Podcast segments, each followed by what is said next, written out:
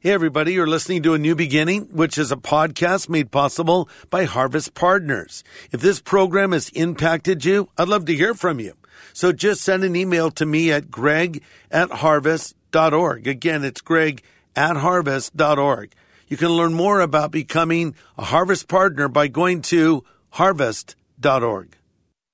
Today, Pastor Greg Laurie points out when we spend time with the Lord, people will notice. It'll show on the outside. Can people tell you have been with Jesus? That's what our culture needs to see right now. Christians that walk and talk with Jesus. Christians that live such a godly life, they effectively earn the right to be heard. People that you can look at and you can just tell they've been with Jesus. This is the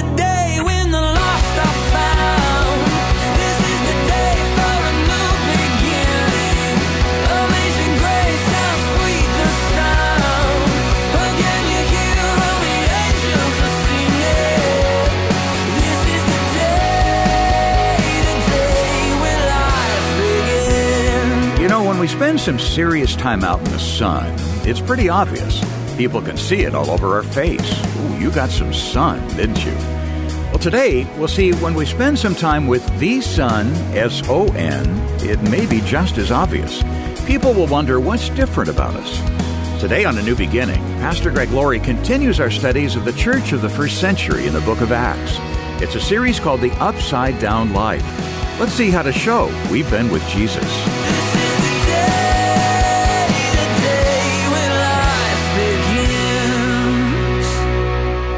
While ago, my wife and I were celebrating our 40th anniversary. And so um, I thought I have to go big or stay home. I have to get something good for her. So I went to a nice store and I bought her a nice ring and I put it in a nice box. So I was going to present it to her that night and I made a stop at a toy store to get something for one of my grandkids and they had those little cheap mood rings. Do you remember those? And I looked at them and I thought, you know, it's kind of cool, the design.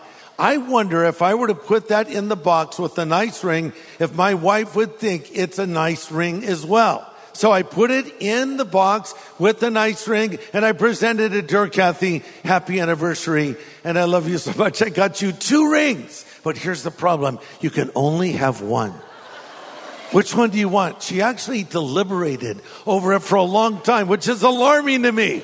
It's like, really? I mean, this is the nice ring, and you're actually thinking maybe the mood ring. She goes, Oh, I don't know. Okay. And she picked the good ring. And then I said, Well, good news. You can keep the other one. I paid three bucks for it. It's a mood ring. But so here's the point I wanted to make packaging can make a difference. You know, when something is presented in a certain way, you might think, oh, this is a quality product. This is something that is really valuable. And so I bring this up because now in the book of Acts, we're seeing genuine believers at work. We're seeing how the Holy Spirit of God worked through the lives of the most ordinary people. If you were to sum up the book of Acts in a sentence, it would go as follows. It's the Spirit of God working through the Word of God in the hearts of the people of God.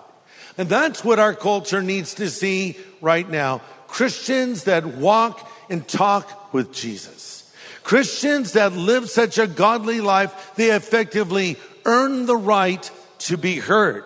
People who have been with Jesus. People that you can look at and you can just tell they've been with Jesus. You should be able after church, if you go out to a restaurant, to be different in every way uh, to a server or someone at the next table and a person who has not been to church. They should look at you and go, oh wow, they're, they're, they've been with Jesus. People should see it in us. Can people tell you have been with Jesus? I bring this up because here in Acts chapter 4, verse 13, we read these words. The members of the council were amazed when they saw the boldness of Peter and John, for they could see that they were ordinary men who had no special training, but they also recognized them as men who had been with Jesus. Being a Christian isn't trying to imitate Jesus. It's not about imitation, it's about impartation. There's a difference, isn't there? Imitation is I'm trying to follow the example of Christ and walk in his footsteps and, and be a good Christian as people sometimes frame it. I'm not trying to be a good Christian because I'm a bad person. I need more than imitation. I need Christ living in me and the Holy Spirit enabling me to live the life that God has called me to live. I can't do it otherwise. And I love how Paul summed it up when he wrote over in uh, Galatians 2:20, I'm crucified with Christ. Nevertheless I live, yet not I, but Christ lives in me. And the life that I now live, I live by the faith in the Son of God who loved me and gave himself for me. It's Christ living in us. And this phrase, this expression, this term, Christian, was not adopted by the Christians uh, initially. It was a name given to them. They were actually identified in the book of Acts as people of the way. Isn't that interesting? They were called people of the way. Saul, later to become the apostle Paul, talked about how he persecuted those who were of the way. Why do they call them people of the way? Well, it's pretty obvious. Jesus said in John 14, 6, I am the way, the truth, and the life, and no man comes to the Father but by me. So they said these people are, people of the way, the way of Jesus. But then some non-believers said, you know what they are? They're, they're, they're Christians. And the word Christian was a derogatory term to describe them. They're like little Christs everywhere. They're, they're like of the party of Christ. Ah, that's a compliment. You know, you go into a restaurant, you ask for a table, and it's ready, you know, after, you know, after you wait for a while usually. And then they say, Laurie, party of two. Or if you're an angry person all by yourself, bitter, party of one, whatever. So you take your seat at the table. I'm proud to be part of the party of Christ. I'm proud to be a little Christ, if you will. And by that, I mean a simple reflection of Jesus. Well, these people were walking with Jesus and the non-believers could see it and they were observing them. And now we come to the first miracle of the early church. We don't read that the Lord said, go to the temple by the gate beautiful, the beautiful gate. It was a special gate there in Jerusalem. And there's going to be a guy there who begs for money. I want you to raise that guy to his feet. We don't read that happen. There was no pillar of fire. There was no angelic message. Peter and John were just doing what they did. They went to the temple and prayed. And I bring this up because a lot of times miracles happen when the extraordinary invades the ordinary without an advance warning. You're just going about doing what you do as a Christian. What were they doing? Praying. That's a good thing to do. Reading the Bible uh, just being open to the Lord. And this door opens, and as they're walking in, here's a guy who was a fixture at the temple. Everybody knew him. Most ignored him. Peter looks down on him, and the Lord speaks to Peter. Loose paraphrase, he says, Look, buddy, I don't have any money for you, but I have something much better. In the name of Jesus Christ of Nazareth, get up and walk. He grabs the guy by the hand and pulls him up. Boy, you talk about putting it on the line. You talk about betting the farm. That could have gone south very easily. He could have pulled him up and then he came crashing to the ground. But Peter had an act of faith, but then he took the next step and pulled the man up. And of course, the man was walking and leaping and praising God. Isn't it interesting that this miracle was not announced ahead of time? And I bring this up because sometimes churches will say, we're going to have a miracle service this Sunday, starts at seven, ends at nine. Wait, what? You're going to have a miracle service? How do you know? We're going to just have miracles. I don't know when God's going to do a miracle. Remember, the book of Acts was written over a 30 year period of time. They did not have miracles and healings every single day. But then periodically, something amazing, something out of the ordinary, something supernatural would happen. But most of the time, these guys, just like you, walked by faith with the Lord. We don't know when God's going to do a miracle. Having said that, we should pray for them and we should expect God to work, but it's up to the Lord where and when he will do those miraculous things. And so Peter takes this great step of faith and now here comes an opportunity. The focus of this story is not the miracle. It was the door that the miracle opened.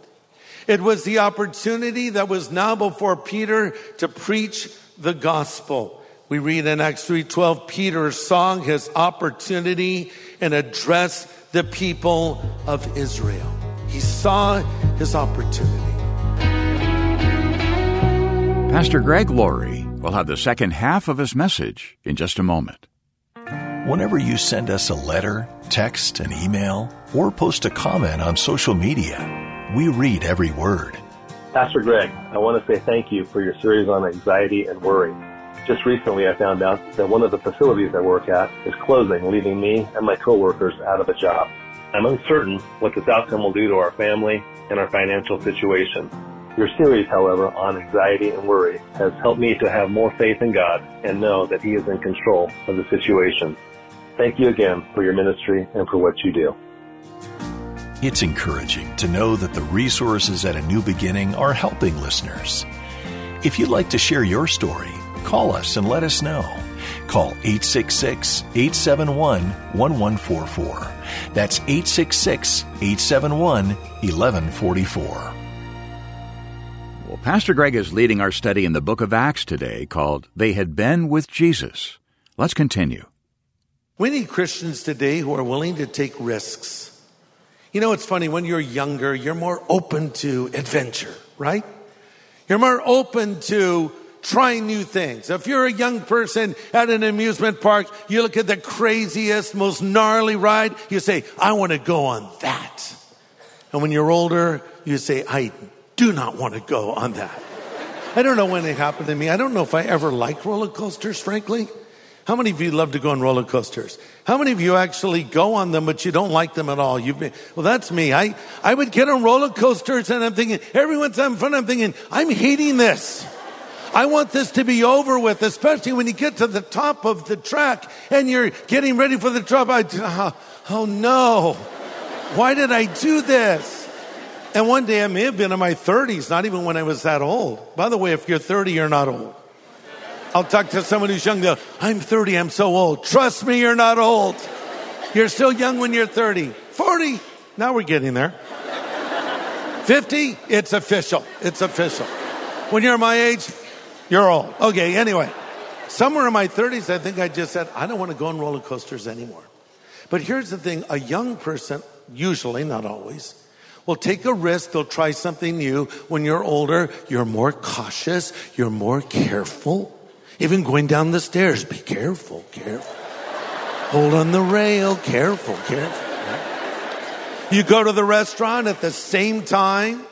You sit in the same table. You order the same thing. And then you say, life seems to be passing by so quickly. Life is not sped up. You've just slowed down. And you're doing the same thing. So it seems like your life is on loop. But if you change it up a little bit, it might change you a little bit. I love how Peter and John took this risk, saw this opportunity. And now in his message, Peter unlocks a vital element in the gospel, a truth that is often overlooked. I have to say that in many messages I hear people preach, this truth, this element, this key is not in the preaching. And I think because it's not in the preaching, it's not really a complete gospel presentation. Let's see if we can find it. Acts 3:19. Peter turns to these people after giving a fantastic message about the death and resurrection of Jesus. He says, verse 19, repent therefore and be converted that your sins may be blotted out and times of refreshing may come from the presence of the Lord. Here's the missing key. Repentance repentance. People are told to believe. People are told if you believe in Jesus, he'll come into your life. That's true. People are told if you'll ask Christ to forgive you of your sins, he will. That's true. But they're not told you need to repent of your sin. What does it mean to repent? To repent means to change your direction. It's not just being sorry. Well, I'm sorry. But if you go and do it again, are you really sorry? Well, I cried. Well, tears. don't mean you're really sorry. You can cry chopping onions. The Bible says godly sorrow produces repentance. In other words, if you're really sorry, you'll be sorry enough to stop. Repentance means you turn. Go in the opposite direction of where you were going before. And here's the problem. I think there's a lot of people out there that say, I'm a Christian, but they've never repented of their sin. They're still living in sin. And this is the problem. What does it mean to repent? It means to turn from your sin. And what is the promise attached to repentance? God says, if we will repent, your sins will be blotted out and times of refreshment will come from the presence of the Lord. I love that. The Greek word here for blotted out means to wash off, to erase, to obliterate. It's like a whiteboard. You know, you get those little pins out and you write on the whiteboard. And then you're done. You bring out the little eraser and it disappears. It's gone. Or you're on your computer and you type out some things and you highlight it and hit the delete key. Where does that text go? I don't know. It just disappears. And that's the same thing that God does for you when you repent. He blots out your sin. He's wiped away. He's washed off. He's forgiven. He's obliterated. He's erased your sin and he's forgotten your sin. Now that doesn't mean that God literally has a lapse of memory like, uh, what? No, he knows. He knows all things, but the word forget means he chooses to not remember or he chooses to not hold it against you, you see. It's a choice. So why do I choose to remember what God has chosen to forget? Why do I keep dredging up my sins over and over again when God says, I've forgiven your sins, I've blotted out your sins, I've obliterated your sins, I've wiped away your sins, and I have forgotten your sins. So it means he will wipe them away. And what happens when he does that? We're refreshed. Verse 19. Times of refreshment will come from the presence of the Lord. The word refresh means rest, relief, respite, refreshment. He wipes our sins away and he refreshes us. How many of you have experienced this personally? Raise your hand. You know what I'm talking about. Isn't that great? When you've sinned to just have the Lord wipe it away and refresh you? Well, this is a powerful message. 5,000 people believed on this day as a result. But this did not play well in Peoria. I have no idea what that means, but it's an expression. In other words, the religious establishment didn't like this one bit. And the Sadducees in particular took great offense to it. Now, the Sadducees uh, were religious rulers along with the Pharisees. They're two separate groups. They hated each other, but the only thing they hated more than each other were the Christians and Jesus. That's the one thing they agreed on.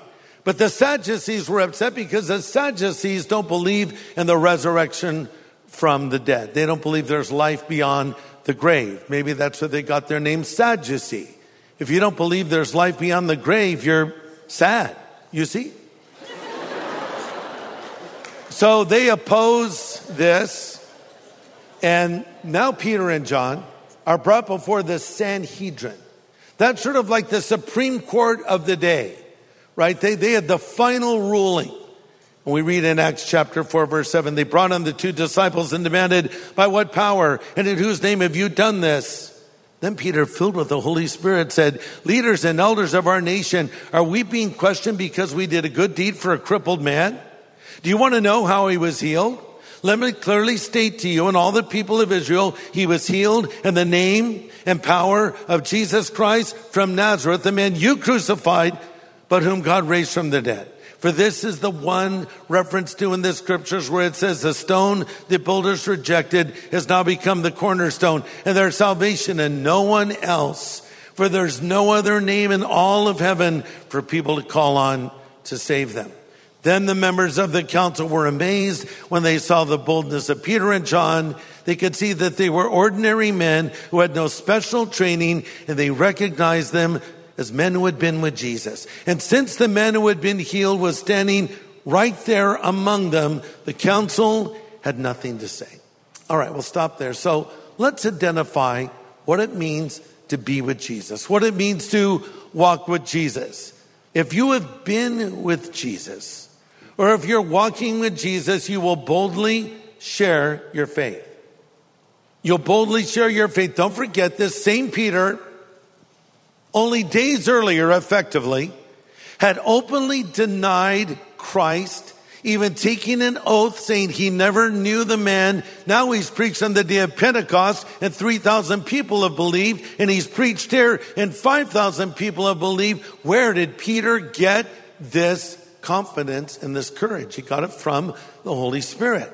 Remember we read in Acts 1 8, you shall receive power after the Holy Spirit has come upon you to be witnesses unto me. That same power that was given to the believers in the first century is available for believers in the 21st century.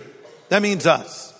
Because the promise on the day of Pentecost was this promises unto you, to your children, to your children's children, to all that are afar off, even as many as the Lord our God shall call. So Peter had this boldness and we should have this boldness as well. You know, for many to share their faith is a duty. It's a drudgery. It shouldn't be. Be like Peter and see the opportunities. Here's another point. If you've been with Jesus, you'll be a person that knows scripture. Uh, as it was pointed out, Peter had not been professionally trained. He was not a theologian. By the way, they didn't have Bibles in those days. They read scrolls and they memorized them. And you didn't have your own scrolls that you carried around with you everywhere.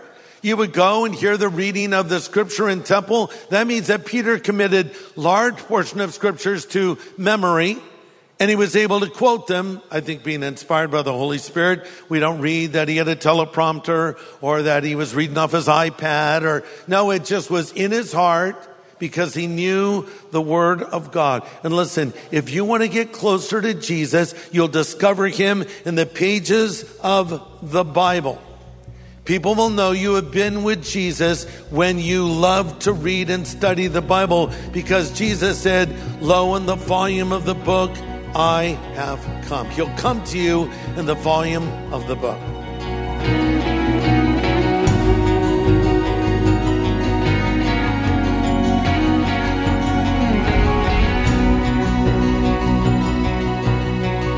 Pastor Greg Laurie pointing out the characteristics of believers who have been with Jesus. Good practical insight today here on A New Beginning, and there's more to come. And then right now, it's our privilege to make available a wonderful book called Steve McQueen, The Salvation of an American Icon. As many people know, in fact, they may have learned it in your book, Pastor Greg, uh, Billy Graham gave Steve McQueen his own Bible. Yes. And McQueen was clutching it when he passed away. So uh, let's say you're up in heaven at the moment Steve McQueen and Billy Graham first see each other, and you're eavesdropping. what do they say? Oh my goodness. Well, I, I can't even imagine what their conversation would be. I'm sure Steve would thank Billy for that Bible. But it just reminds us that what happens on earth has an impact on eternity. You know, Steve McQueen had horrible cancer. This is after he had already committed his life to Christ, and the doctors in America had really given him no hope. So he started going down and getting what we might describe as unorthodox treatments at a clinic in Mexico. So Steve had chartered a private plane and he really wanted to meet Billy Graham and talk with him. So his pastor, Leonard DeWitt, reached out to Billy Graham's team and an arrangement was made. And Billy actually showed up on the runway, boarded that plane, and sat down and had a conversation with Steve McQueen. They had prayer together, and Billy reassured Steve. And then Steve was alarmed to find that he had forgotten his Bible. And Billy said, Here, let me give you mine. And Billy gave to Steve his well worn New Testament. He inscribed it to Steve as well. And uh, Steve took that Bible with him down to Juarez, Mexico. The surgery was successful, but tragically, McQueen died in recovery. But when they pulled that sheet back, he was tightly clutching the Bible that Billy Graham gave him. I was uh, talking with Barbara McQueen, Steve's widow, and she pulled that Bible out, and I held it in my own hands. And it was a small New Testament. And I just thought of all that Steve had. He had a literal airplane hangar full of the coolest cars and motorcycles and planes and things that any guy could want. It was the ultimate man cave. But when it was all said and done, the most precious object Steve had was that Bible given to him by Billy Graham. Hmm. Powerful story, and it's in my new book that is titled Steve McQueen, The Salvation of an American Icon. It's a story of the conversion of the most unlikely person.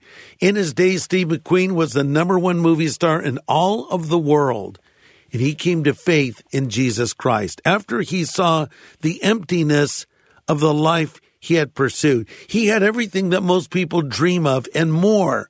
And he realized that was not the answer. So that sent him on a search and he found his way to Christ and he became a Christian and was walking with the Lord. And then later found out he was sick and tragically died of that cancer, but thankfully he is in heaven now and him and Billy Graham are rejoicing together. Hmm, yeah, that's right.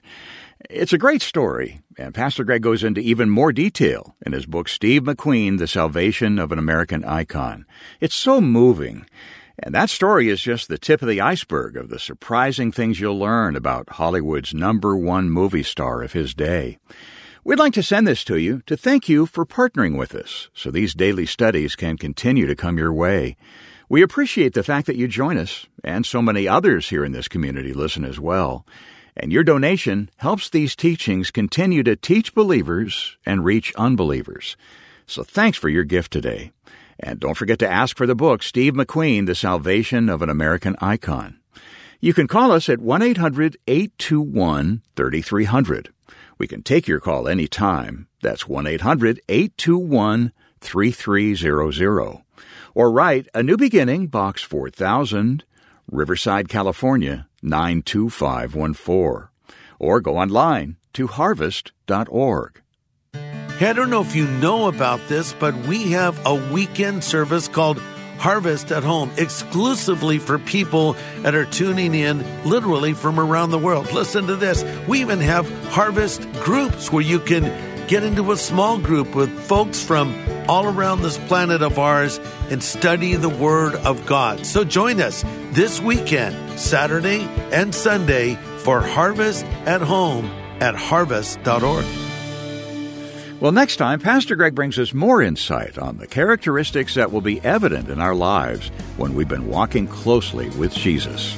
Good insight is coming. Join us here on A New Beginning with pastor and Bible teacher Greg Laurie. This is the day, the day when life begins. Thanks for listening to A New Beginning with Greg Laurie, a podcast made possible by Harvest Partners, helping people everywhere know God. Sign up for daily devotions and learn how to become a Harvest Partner at harvest.org.